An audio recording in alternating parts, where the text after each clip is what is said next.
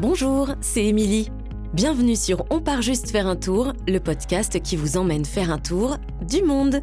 Souvenez-vous, dans le deuxième épisode, je vous parlais de nos premiers jours de voyage et de notre découverte du Japon, première destination de notre tour du monde. Comme je vous le disais, le Japon nous a surpris, enchantés, émerveillés et secoués. Dans ce troisième épisode, nous continuons donc notre périple nippon à la recherche notamment d'un de ces trésors que nous ne voulions surtout pas rater. Ready?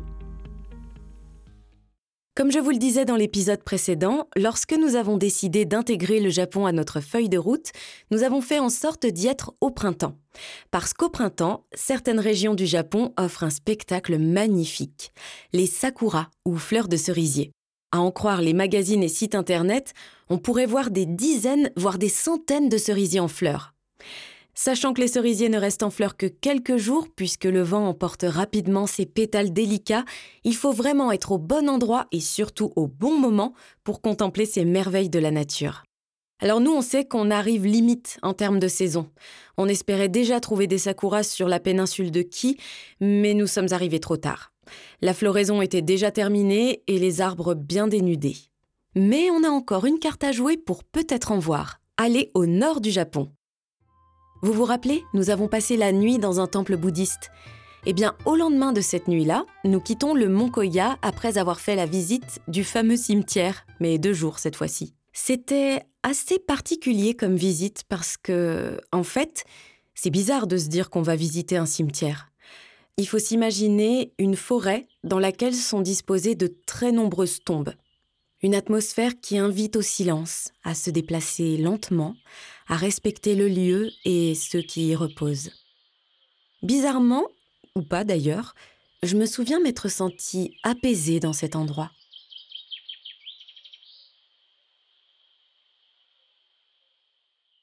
Puis nous avons repris la route. Nous avons visité Ise, je crois que ça se prononce comme ça, une petite ville en bord de mer, et euh, finalement, on va passer pas mal de temps sur la route et peu de temps à profiter euh, vraiment de nos visites. D'ailleurs, ce mini road trip nous apprendra notre première leçon de voyage. Il vaut mieux renoncer à certaines visites pour mieux profiter de celles qu'on choisit de faire. Mais avant de partir à la conquête du Nord et des Sakura, on fait un passage à Hiroshima. Le devoir de mémoire nous appelle.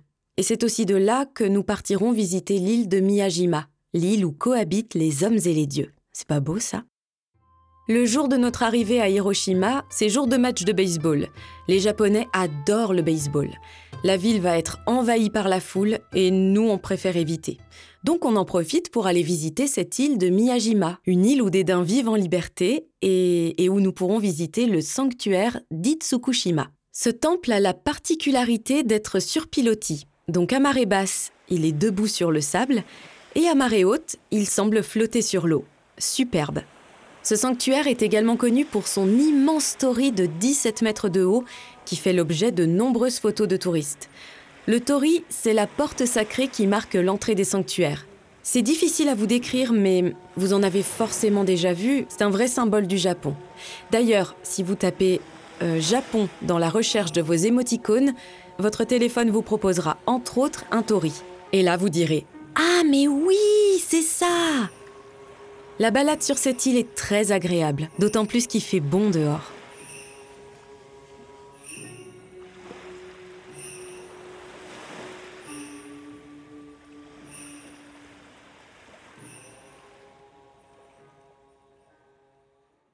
Le soir, de retour à Hiroshima, nous allons visiter le Heibom Dome, le fameux endroit qui a rendu Hiroshima tristement célèbre pour son histoire dramatique, la bombe d'Hiroshima.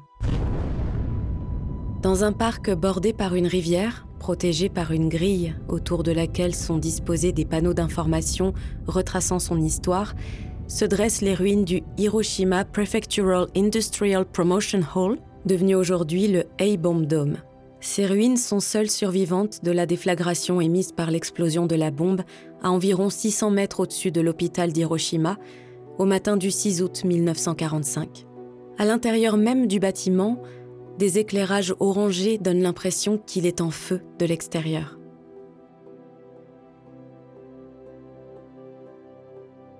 La ville s'est reconstruite autour du A-Bomb Dome. Ça donne donc des vestiges au milieu d'une ville moderne et neuve. On dirait que le Eibom Dome défie le temps pour s'ériger en témoin du passé, triste témoin de la bêtise humaine.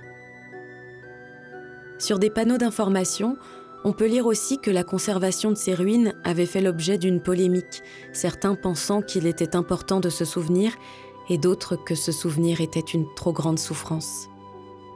Des statues, des stèles, une flamme et autres objets confectionnés par les enfants d'écoles alentours délivrent un message de paix pour que plus jamais une telle atrocité ne se reproduise.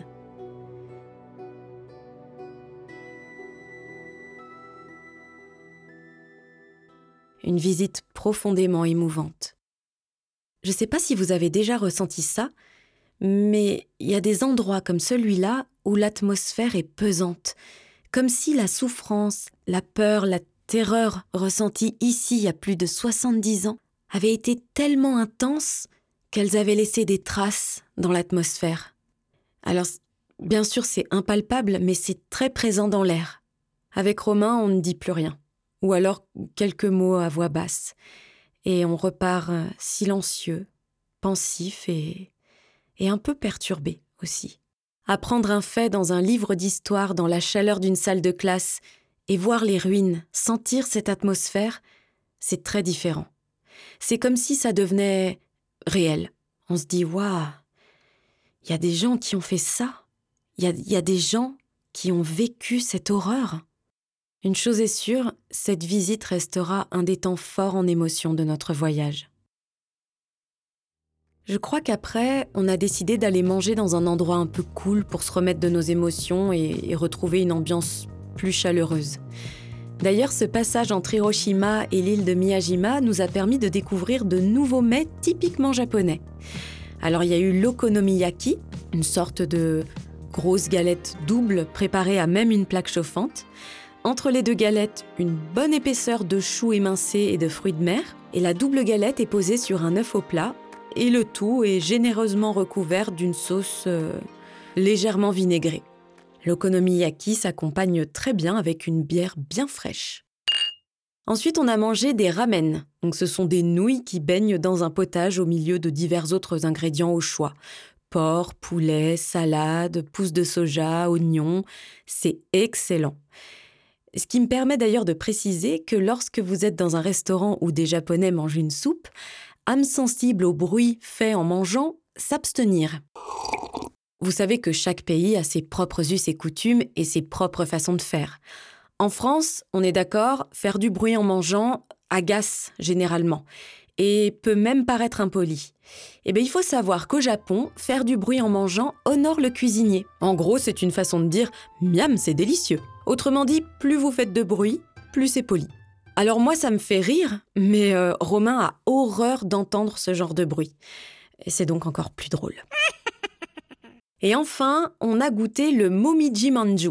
C'est une spécialité pâtissière en forme de feuilles d'érable qu'on a goûté sur l'île de Miyajima, parce qu'il y a beaucoup d'érables sur cette île.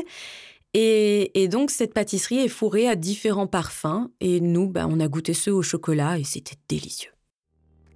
Avant de prendre notre train de nuit, on découvre une autre particularité chez les Japonais, leur passion pour les jeux d'arcade. On se baladait dans un centre commercial dans lequel on, avait trouvé une librairie. Comme dans toute librairie, l'ambiance était plutôt calme. Et puis on est monté à l'étage, et plus on montait, plus un bruit sourd s'amplifiait. On pousse une porte, et là, le bruit nous submerge. Derrière la porte, c'était un plateau de jeux d'arcade. Il y a des jeux partout. C'est ce qui fait qu'il y a autant de bruit. Et les Japonais ne semblent pas le moins du monde dérangés par ce vacarme. Ils sont devant leurs écrans comme dans un état second. Hallucinant. Pour nous, en tout cas, c'est insupportable. D'ailleurs, on n'a pas tenu très longtemps avant de ressortir. D'autant plus que notre train nous attend pour nous emmener à Aomori, une ville au nord de la presqu'île principale du Japon. Et qu'est-ce que nous allons chercher là-haut? Les fameux sakura. On croise les doigts pour en voir. La nuit en train fut une nouvelle surprise. Dans les trains de nuit, euh, il n'y a aucun siège, que des couchettes, individuelles et collectives. Pour avoir des couchettes individuelles, il fallait rajouter 70 euros. Mais vu le confort du Japon, on s'est dit que les couchettes communes iraient très bien. Et en effet, chaque couchette est séparée partiellement par une cloison, ce qui permet d'avoir un minimum d'intimité. Dans un petit sas, on a accès à des lavabos, des douches et des toilettes, le tout toujours impeccable. Et sur nos couchettes, on trouve un drap, un oreiller et une petite lampe. un pur bonheur. Se déplacer de nuit fait partie des bons plans en voyage, financièrement et aussi en termes de gain de temps. En fait, on fait d'une pierre deux coups, une nuit plus un trajet. Les bons côtés, c'est que bien sûr, ça nous permet d'économiser une nuit d'hôtel, et aussi on peut dormir au lieu d'attendre des heures à la fenêtre du train. Et les mauvais côtés, c'est qu'on ne profite pas des paysages. Et malgré tout, la journée qui suit, on est fatigué. Parce qu'une nuit dans un train ou dans un bus ou même dans un avion, ça ne repose pas autant qu'une nuit dans un vrai lit et encore plus pour moi qui n'arrive pas à dormir dans les transports. Mais cette fois, ça allait, j'ai pu dormir un peu. Ce qui m'a aidé, c'est que au Japon, je me sens vraiment en sécurité. J'ai pas peur d'un accident ou d'une agression. Il y a tellement de respect, de discipline. Et puis il faut savoir que le taux de criminalité du Japon est un des plus faibles par rapport aux autres pays industrialisés. De quoi vraiment me rassurer en fait. On a même vu des filles se balader en petites jupes et talons hauts en pleine nuit dans les rues de Tokyo. Et on voyait bien qu'elles craignaient pas de se faire embêter. Et quelque part, ça m'a fait drôle de me faire cette réflexion. Je me rappelle avoir dit à Romain T'as vu, elle se balade en mini-jupe et talons hauts en pleine nuit. Ça devrait être normal en fait. Mais en tant que femme, en France et dans d'autres pays aussi, c'est malheureusement quelque chose qu'on peut être amené à éviter de faire par peur d'être agressé. Et même dans les magasins, on voit peu de vigiles, ni même de surveillance de la part des employés. Et j'aime à penser que c'est peut-être parce que le risque de vol est faible. Aomori. Brrr, il fait froid. Pas de doute, c'est le nord. Donc nous voilà partis à la recherche des cerisiers en fleurs. On visite un premier parc qui s'appelle le Gapo Park qui se situe en bord de mer. Et là, waouh, les voilà, des rangées de cerisiers en fleurs. On dirait du coton. Et cette impression est, est accentuée par le fait qu'il règne dans ce parc une douceur, une quiétude qui semble vous mettre dans du coton. C'est vraiment super beau, c'est même magnifique. Ça valait le coup de faire toutes ces heures de train. Je me souviens qu'à un moment, on s'était assis sous des cerisiers en fleurs au bord d'un étang. On oubliait le temps et puis on se laissait aller à un moment de détente. Ensuite, on avait marché un peu en bord de mer avant de prendre le chemin du retour, un peu poussé par le vent froid qui soufflait sur la plage.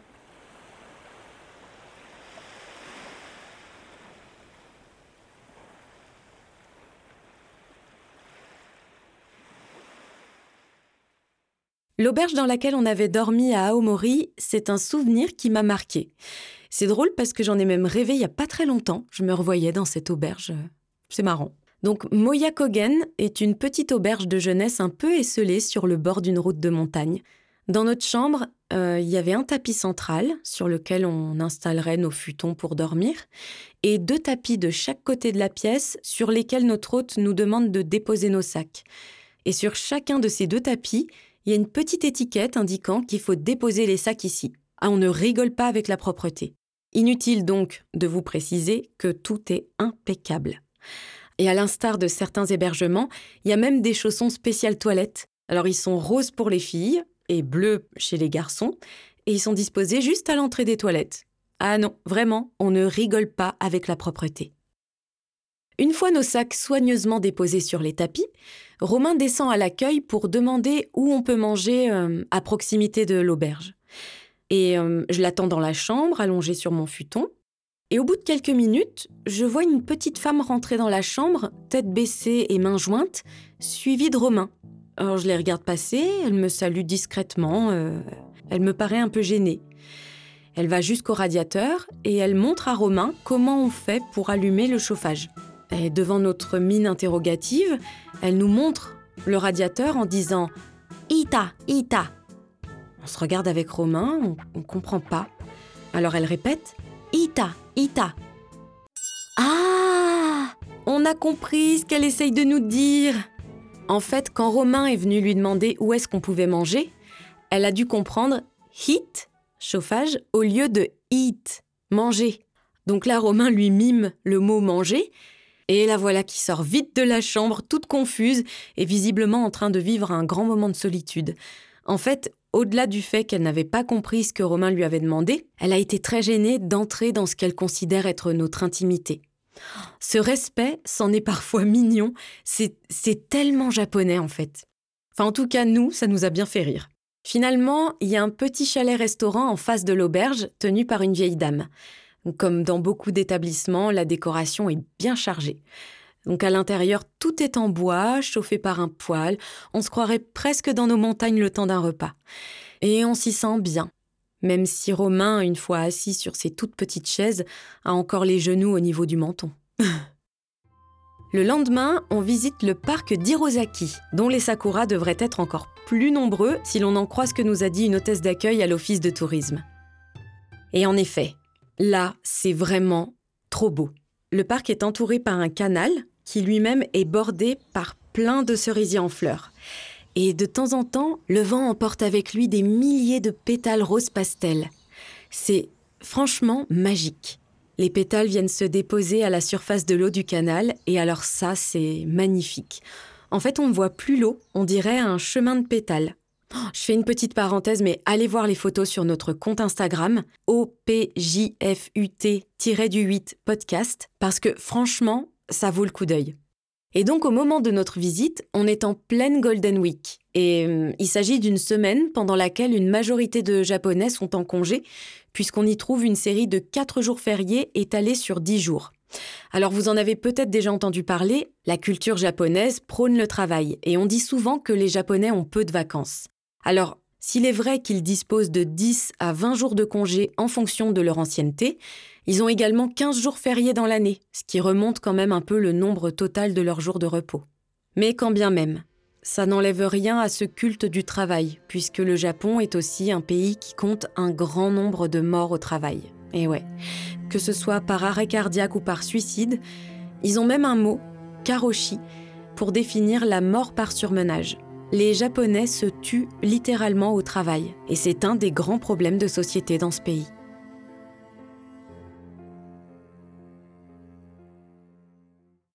Mais bon, il n'est pas forcément de bon goût de parler de ça en pleine Golden Week, parce que les Japonais savent aussi très bien se détendre et faire la fête. En témoigne leur ferveur pour le Hanami, que nous aurons la chance d'observer ce jour-là au parc d'Hirosaki. Hana pour fleurs et Mi pour regarder. Les Japonais fêtent les cerisiers en fleurs en étalant de grands draps sous les arbres sur lesquels tous les ingrédients sont réunis pour passer un bon moment. De la nourriture et de la boisson, souvent alcoolisée, à foison, de la famille, des amis. C'est vraiment chouette à voir. D'habitude si discret, on voit les Japonais rire, chanter, danser, crier, se mêler les uns aux autres. Ce jour-là, je profite d'ailleurs de, cette détente ambiante pour aborder un groupe de jeunes. On est le 29 avril 2014 et aujourd'hui, ma meilleure amie Leslie fête ses 30 ans. Et je tiens à lui envoyer une petite attention de l'autre bout du monde pour cette occasion. Mais ça me demande un effort particulier parce que, en général, j'ose pas aborder les gens comme ça. Et là encore plus parce que je sais pas comment les Japonais vont le percevoir et j'ai un peu peur de me faire rembarrer. Alors, encouragé par Romain, qui a été très patient puisqu'avant de trouver le groupe de jeunes que j'aborderai, on a tourné en rond près d'une heure. Alors je m'approche d'eux, ils sont une quinzaine, et la bonne surprise, ils parlent anglais. Alors je leur explique la situation et je leur demande s'ils accepteraient de dire en chœur et en japonais Joyeux anniversaire Leslie pendant que je les filme. Et ils sont hyper joyeux et surexcités, je pense aussi un peu pompettes. Ils acceptent avec grand plaisir. Donc je mets le mode vidéo sur l'iPad, je compte jusqu'à 3 et je leur donne le top. Et tous en chœur, enfin plus ou moins, ils souhaitent un joyeux anniversaire à Leslie en japonais. On les remercie, on part s'isoler pour voir la vidéo. On essaie, encore et encore. Alors la vidéo a fonctionné, mais pas de son.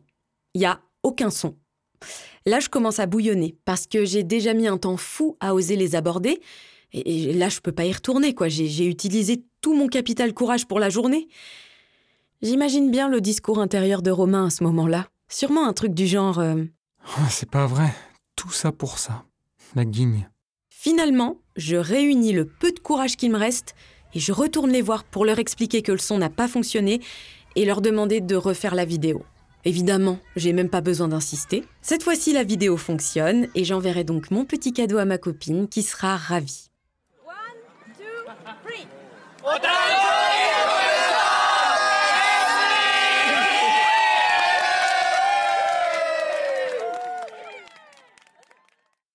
Mais si je savais ce qui nous attendait pendant ce tour du monde, aller aborder des Japonais, ça m'aurait semblé être euh, fingers in the nose. Je vais découvrir, et dans peu de temps, que j'ai bien plus de courage que ce que j'imagine. Mais pour l'heure, nous avons un parc magnifique à visiter en ces temps printaniers. Après cet interlude au nord, on revient à Tokyo pour y passer nos derniers jours au Japon. Alors on en profite pour découvrir euh, d'autres facettes de la vie au Japon, la culture manga, la technologie, les infrastructures de dingue, et aussi pour poser un peu nos sacs. Ouf, on décide de rester dans le même hôtel pendant 4 jours, ce qui nous permettra de ne plus trimballer les sacs partout. Et mine de rien, c'est bien appréciable. Romain a 20 kilos sur le dos et moi 15. Difficile de marcher longtemps avec ses poids sur le dos. en tout cas, pour ma part, je dois reconnaître que je galère pas mal avec ça. Mais bon, j'ai un an pour m'y faire. Première étape, Akihabara, surnommée aussi la ville électrique. Jamais on n'a vu autant de magasins d'électroménager et multimédia concentrés en un seul endroit. Et les prix, bien entendu, sont très intéressants.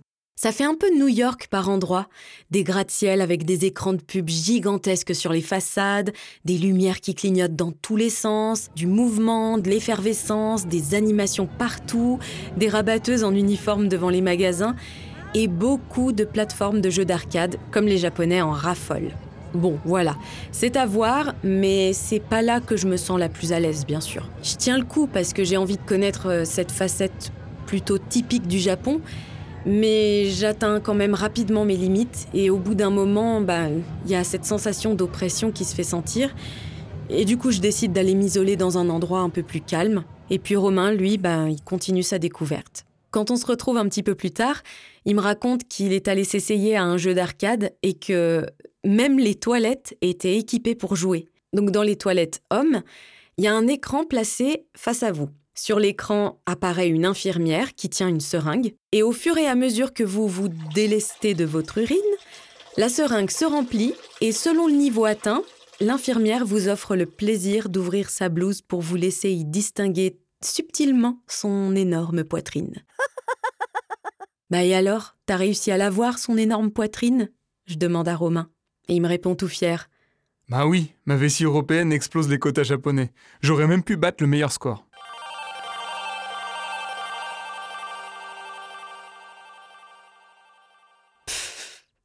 Sinon, pendant son épopée dans ce quartier électrique, Romain nous a aussi trouvé un mini PC portable qui se fera une place dans nos sacs à dos. En fait, on s'est rendu compte que tenir notre blog avec l'iPad, ça allait être un peu plus compliqué que prévu. Donc ça ira mieux avec un PC. Deuxième étape, Harajuku, quartier connu pour être fréquenté par les fameux cosplay. Donc ce sont des personnes déguisées en personnages de manga, mais qui ne le portent pas vraiment comme un déguisement, mais vraiment comme une tenue, un peu comme les gothiques finalement. Ah, et vous vous souvenez de Nicolas, le Français qu'on avait rencontré dans le temple du Mont Koya, le temple bouddhiste où on avait dormi? Eh ben, après s'être échangé des messages, il nous a fait savoir qu'il n'était pas très loin. Donc on le retrouvera ici, à Harajuku, pour passer la soirée ensemble. Alors il nous a entraînés dans une taproom, une sorte de bar à tapas, et il nous a fait découvrir l'apéro façon japonaise, l'apéro nippon, des bières IPA et des tapas version japonaise. Et c'était super bon. On a mangé, je me souviens, des haricots. Ils étaient mais parfaitement assaisonnés, ni trop ni trop peu. Et euh, pour les manger, il fallait retirer la cosse pour ne manger que les graines à l'intérieur. Et ça, je me souviens qu'on avait adoré avec Romain. Et puis à côté, on avait des beignets de légumes, euh, du poulet pané, des sushis, bien sûr. Et la bière IPA. J'en commande une que j'ai pas pu finir. En fait, je connaissais pas et c'est vraiment trop fort. Moi, je ne bois que des lèvres rubis. Donc, euh, je vous cache pas que la bière IPA, euh, j'apprécie moyen. Donc, je laisse à Romain le soin de finir mon verre. Et, euh, et, voilà, et on passe une soirée vraiment cool. Et la bière coule aussi, pas mal. Et on, finalement, on voit pas passer le temps. Il est presque minuit quand on décide de vite rentrer parce que sinon, on n'aura plus de métro et on est quand même un petit peu loin de notre hôtel. Et puis là, on a marché toute la journée, donc on est un peu HS. Donc, euh, on monte dans la rame qui ne démarre pas. On attend longtemps. Puis au bout d'une heure, on nous informe que quelqu'un est tombé sur les voies. Alors accidentellement ou pas, aucune idée. Toujours est-il qu'on avait un changement de rame pour rentrer et que vu l'heure, en fait, c'est sûr, on va rater ce changement. Bon, ben, on va rentrer à pied. Alors je demande à Romain, King of the Itinéraire, à combien de kilomètres euh, se trouve notre hôtel Donc il sort son téléphone pour consulter sa carte et il me répond 3 kilomètres. Ah, bah ça va, je m'attendais à pire. Mais non, ça va aller. Mais je suis un peu surprise en fait parce que Romain me disait juste avant que si on ratait le métro, on en avait pour un bon moment à pied. Mais en fait, 3 kilomètres, c'est pas, c'est pas grand chose. En tout cas, il doit être fatigué parce qu'il râle un peu. C'est pas euh, habituel. Et puis, bon, je décide de voir le bon côté des choses. Euh, je, lui dis, bah, cette marche, ça nous permettra de découvrir un bout de Tokyo de nuit. Mais Romain est un peu grincheux, il traîne. Et au bout d'un moment, je finis par comprendre que la dégustation d'IPA a peut-être été un peu trop généreuse. En fait, Romain, il est bourré. Et là, il devient un peu relou, comme quand il est bourré. Et on marche, on marche. Je sais pas depuis combien de temps on marche, mais ça me semble super long. Alors je me retourne, je redemande à Romain T'es sûr qu'on n'a pas raté l'hôtel là? Parce qu'on en met un temps pour faire 3 kilomètres Il reprend sa carte, il me montre. Mais oui, regarde, euh, on était là et on va là. Mais ça fait pas 3 kilomètres ça Ça fait bien plus. Et là, sans se démonter, il me répond Ouais, 3 kilomètres euh, à vol d'oiseau quoi. Non mais j'y crois pas. 3 kilomètres à vol d'oiseau. Mais Romain, on n'est pas des oiseaux nous donc quand je te demande combien de kilomètres, dis-le-moi en nombre de kilomètres à pied, s'il te plaît. Au final, on s'en tire pour le double. Bon, ça reste pas énorme, mais après toute une journée à arpenter les rues de Tokyo, 6 km, ça fait quand même beaucoup. Enfin, en tout cas, ça aura pas fait décuver Romain qui traînera les pieds quand même jusqu'à l'hôtel. Hôtel que nous atteindrons finalement à 3 heures du matin. Sinon, Tokyo de nuit, euh, c'est sympa. Les jours qui suivent, on se balade, euh, on fait notamment des balades dans des parcs, euh, on assiste à une cérémonie dans un temple au milieu d'un parc, on goûte un peu à des moments de calme et de repos avant la troisième étape de cette redécouverte de Tokyo, Shinjuku, un quartier d'affaires dans lequel se trouve le Tokyo Metropolitan Government Building, autrement dit la mairie de Tokyo. C'est une immense tour dans laquelle on a la possibilité d'entrer et de s'offrir un super panorama sur Tokyo depuis le 44e étage. On y va de nuit, donc euh, c'est à couper le souffle. De toute façon, je pense que deux jours comme de nuit, c'est à couper le souffle. Et en haut, on trouve des boutiques très japonaises avec euh, toutes sortes de peluches, de bibelots, de quoi customiser des stylos, euh, des téléphones. Et je me souviens qu'il y avait une machine qui nous prenait en photo. Ensuite, sur l'écran, on nous proposait plusieurs petits personnages. Il fallait en choisir un. Donc Romain avait choisi un petit personnage en kimono avec un éventail et moi un petit lapin rose. Et quelques minutes plus tard, les petits porte-clés personnages tombent dans un réceptacle un peu comme dans les distributeurs de boissons. Et nous voilà avec euh, la tête de Romain sur un petit personnage en kimono avec un éventail et ma tête sur un petit lapin rose. Bien entendu, ces deux-là trouveront une petite place dans nos sacs à dos pour faire un petit tour du monde avec nous. J'ai envie de dire tellement mignon, mais surtout tellement nippon. Quatrième étape, Shibuya, le quartier où se trouve le fameux carrefour 109 qu'on voit à la télé. C'est un énorme carrefour où lorsque les feux pour les voitures sont rouges et que les feux des piétons passent au vert et que les gens traversent, ça fait une masse impressionnante de gens qui se déplacent pour traverser les passages piétons. Et quand les deux masses se croisent, on dirait deux murs de gens qui s'entremêlent. C'est, fou. Et nous, on avait vraiment envie de voir ça en vrai. Et, euh, et ce qui est encore plus fou, c'est qu'il n'y a pas de bousculade, tout le monde se laisse passer, c'est génial. Shibuya, c'est aussi le troisième quartier électrique de la ville. Donc, un peu comme euh, à Akihabara, beaucoup de bruit, de lumière, d'effervescence. Et il y a aussi une bonne concentration de love hotels. Alors les love hotels, c'est assez connu au Japon. En fait, comme de nombreuses maisons abritent encore plusieurs générations, les jeunes couples peuvent parfois avoir du mal à trouver un peu d'intimité. Et les love hotels ont donc été créés principalement pour ça. Bon, voilà, je vous fais pas de dessin. Cinquième étape, le beau, le grand, le fameux Mont Fuji impossible de venir au Japon sans passer par cet incontournable. À cette époque de l'année, les chemins de rando euh, du mont Fuji sont fermés, mais ça ne nous empêche pas de trouver un superbe point de vue pour l'observer. C'est depuis les bords du lac Kawaguchiko que nous l'observons. Majestueux, je pense que c'est le mot. En plus, par chance, le temps est dégagé, donc on peut vraiment profiter d'un panorama magnifique. Imaginez un grand lac au-dessus duquel s'élève un cône volcanique à la forme quasi parfaite et recouvert de neige. Sérénité et grandeur se dégagent de ce panorama de carte postale. Ce lieu est chargé d'une atmosphère unique. Ah, on s'en lasse pas. Le bord du lac est pris d'assaut par quelques pêcheurs, mais tout est calme, loin du tumulte de la grande ville. Il y a quelques jours, Romain avait eu envie de s'acheter un harmonica. Alors on ne sait pas trop pourquoi, une inspiration japonaise sans doute, parce qu'il n'en a jamais joué, et d'ailleurs il n'a pas d'instrument de musique. Donc voilà, on a l'harmonica de Romain et on se laisse aller à jouer quelques notes, enfin, je crois, sur les bords du lac Kawaguchiko, face au mont Fuji qui, du haut de ses 3776 mètres d'altitude, a l'air de bien se marrer.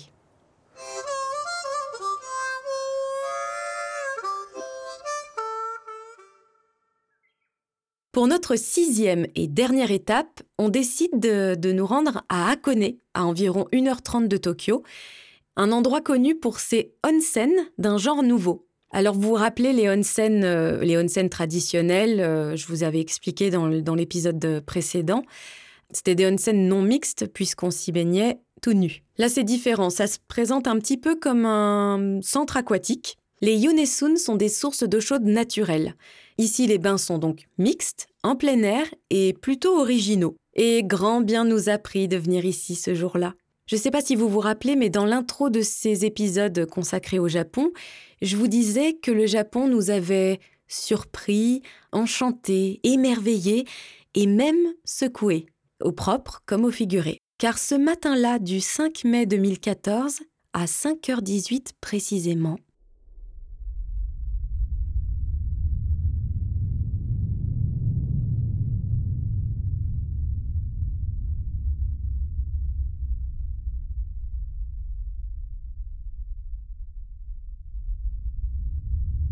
Romain et moi ouvrons les yeux en même temps. On se regarde. Le lit bouge. Tout bouge. Il y a un bruit sourd. Ça dure 30 euh, ou 40 secondes, mais de longues secondes. Et c'est drôle parce qu'à ce moment-là, je sais ce qu'il est en train de se passer. Mais je peux pas m'empêcher de poser la question à Romain. Il se passe quoi là? Ben, c'est un séisme. C'est bien connu, le Japon se trouve sur la ceinture de feu du Pacifique, autrement dit, son activité sismique est intense. Et vous ne me croirez peut-être pas, mais la veille de ce jour-là, Romain m'a dit ce truc. C'est peut-être fou de dire ça, mais on va quitter le Japon dans deux jours et je regrette presque qu'on n'ait pas vécu de séisme ici. Parce que le pays étant régulièrement secoué, les infrastructures ont été pensées pour euh, tout sécuriser au maximum et éviter des gros dégâts. Donc Romain se disait que si on devait vivre un séisme, bah autant que ce soit au Japon. Donc à ce moment-là, quand ça s'est arrêté de trembler, on a entendu quelques personnes se presser dans les couloirs. À ce moment-là, on a pensé qu'on devrait peut-être évacuer. Il y a eu quand même un moment de panique. On est sorti de la chambre, on a croisé un membre du personnel de l'hôtel. On lui a quand même demandé confirmation, et il a confirmé. Et par la même occasion, j'ai appris ce mot, earthquake, tremblement de terre. Et il a rajouté It was a big one. C'était un gros. Étrangement, pas plus d'agitation. L'hôtel n'a pas été évacué, la vie a repris son cours. Et plus tard, quand on est parti à la gare pour aller à Hakone, dehors, c'est comme si rien ne s'était passé. On parle pourtant d'un séisme de magnitude 6,2. Hein. En tout cas, la prochaine fois que Romain dit qu'il vivrait bien ce genre d'expérience, je pense que je le ferai taire avant la fin de sa phrase. Parce que je me demande s'il nous a pas un peu porté la guigne sur ce coup-là. Alors autant vous dire que les sources d'eau chaude à Hakone ont vraiment été les bienvenues. Donc, ces sources d'eau chaude, qu'est-ce qu'elles ont de si particulier? Eh bien, les bassins ont été façonnés et décorés selon des thèmes. Par exemple, dans le bain wine, on se baigne dans une eau rouge qui sent le vin rouge et qui se déverse d'une énorme bouteille de vin. Dans le bain tea, l'eau se déverse d'une énorme théière, elle est verte et sent la menthe, et dans le bain coffee, l'eau est noire sent le café et se déverse d'une grosse cafetière, et eh oui ce jour-là, il y a énormément de monde. Mais un petit peu plus loin, on trouvera des bains plus classiques, plus nature et beaucoup moins fréquentés. Je me souviens qu'il s'était mis à pleuvoir et que le contraste entre la température extérieure et celle de l'eau en était que plus saisissante.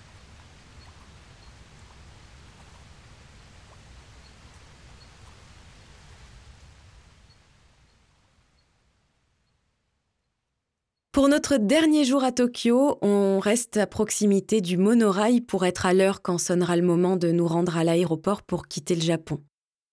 Je me souviens que ce jour-là, on était allé à pied euh, à la tour de Tokyo, réplique de la tour Eiffel, en plus grand et en couleur. Et puis, euh, on est resté un peu dans un café pour faire un peu le bilan de ces 15 premiers jours et de notre découverte du Japon. Et puis aussi pour commencer à préparer notre prochain périple. Parce que demain, nous serons en Thaïlande. Au fur et à mesure de mes recherches sur Internet, je fais une découverte qui fait monter un, certain stress en moi. En fait, je découvre que le mois de mai fait partie des mois les plus chauds de l'année dans cette partie de l'Asie. Et là, je commence à déchanter parce que hum, les fortes chaleurs me provoquent souvent des crises d'angoisse et, hum, et, là vraiment je commence à flipper. Alors je cherche, j'essaie de trouver d'autres infos qui pourraient peut-être me rassurer mais euh, j'en trouve pas vraiment. Romain, de son côté, il fait les comptes et euh, c'est pas chouette. On a un peu explosé le budget. Faut dire que le Japon est un pays cher, mais ça on le savait. On n'a tout simplement pas encore intégré les bonnes manières des voyageurs, enfin les, bonnes habitudes. On voyage un peu comme, euh, si on était en vacances, et à ce moment-là, on le réalise vraiment. Et puis la fatigue vient sûrement se mêler aussi à tout ça. Et là, l'ambiance devient tendue entre Romain qui s'en veut de ne pas avoir maîtrisé le budget mieux que ça, et moi qui flippe à l'idée d'aller dans une fournaise. En fait, avec le recul, je pense que tout un tas de choses est venu s'accumuler. Et que c'est surtout ça qui a créé les tensions. Le budget et la météo prévue en Thaïlande, ce sont que des déclencheurs. Pendant ces 15 jours, on a énormément marché, visité, on a passé beaucoup de temps dans les transports pour aller d'un point à un autre. On a eu beaucoup d'émotions, on a quitté nos familles, euh, nos amis, on est parti loin. Euh, et on s'est pas beaucoup ménagé et je pense qu'on est épuisé. Je suis même étonnée de ne pas avoir fait de crise d'angoisse, ou en tout cas pas beaucoup, pendant, pendant ces 15 premiers jours. Et tant mieux finalement. Et la leçon à retenir de ces 15 premiers jours de voyage, comme je le disais précédemment, c'est qu'à l'avenir, il sera plus sage de visiter moins de choses pour prendre plus de temps pour chaque visite s'aménager des moments de repos, de calme, trouver des bons plans pour faire des économies, même si le passage en Asie du Sud-Est va beaucoup nous aider sur ce plan-là, parce que là-bas, la vie est quand même bien moins chère. Nous voilà à l'aéroport d'Aneda, cet aéroport si propre. Une petite voix à l'intérieur me dit que j'ai envie de rester là. C'est drôle quand même, hein. ce pays qu'à la base euh, je n'avais pas forcément envie de visiter, et ben là j'ai plus envie d'en partir. Et je dirais même que si aujourd'hui j'avais de nouveau l'occasion de voyager au Japon, j'y retournerais avec grand plaisir. Mais il est l'heure. Sayonara le Japon et aligato kozaimasu beaucoup beaucoup.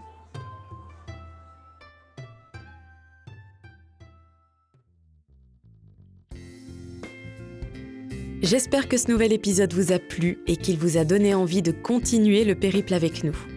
N'hésitez surtout pas à me laisser des messages, des commentaires, ça me ferait vraiment plaisir de connaître votre ressenti.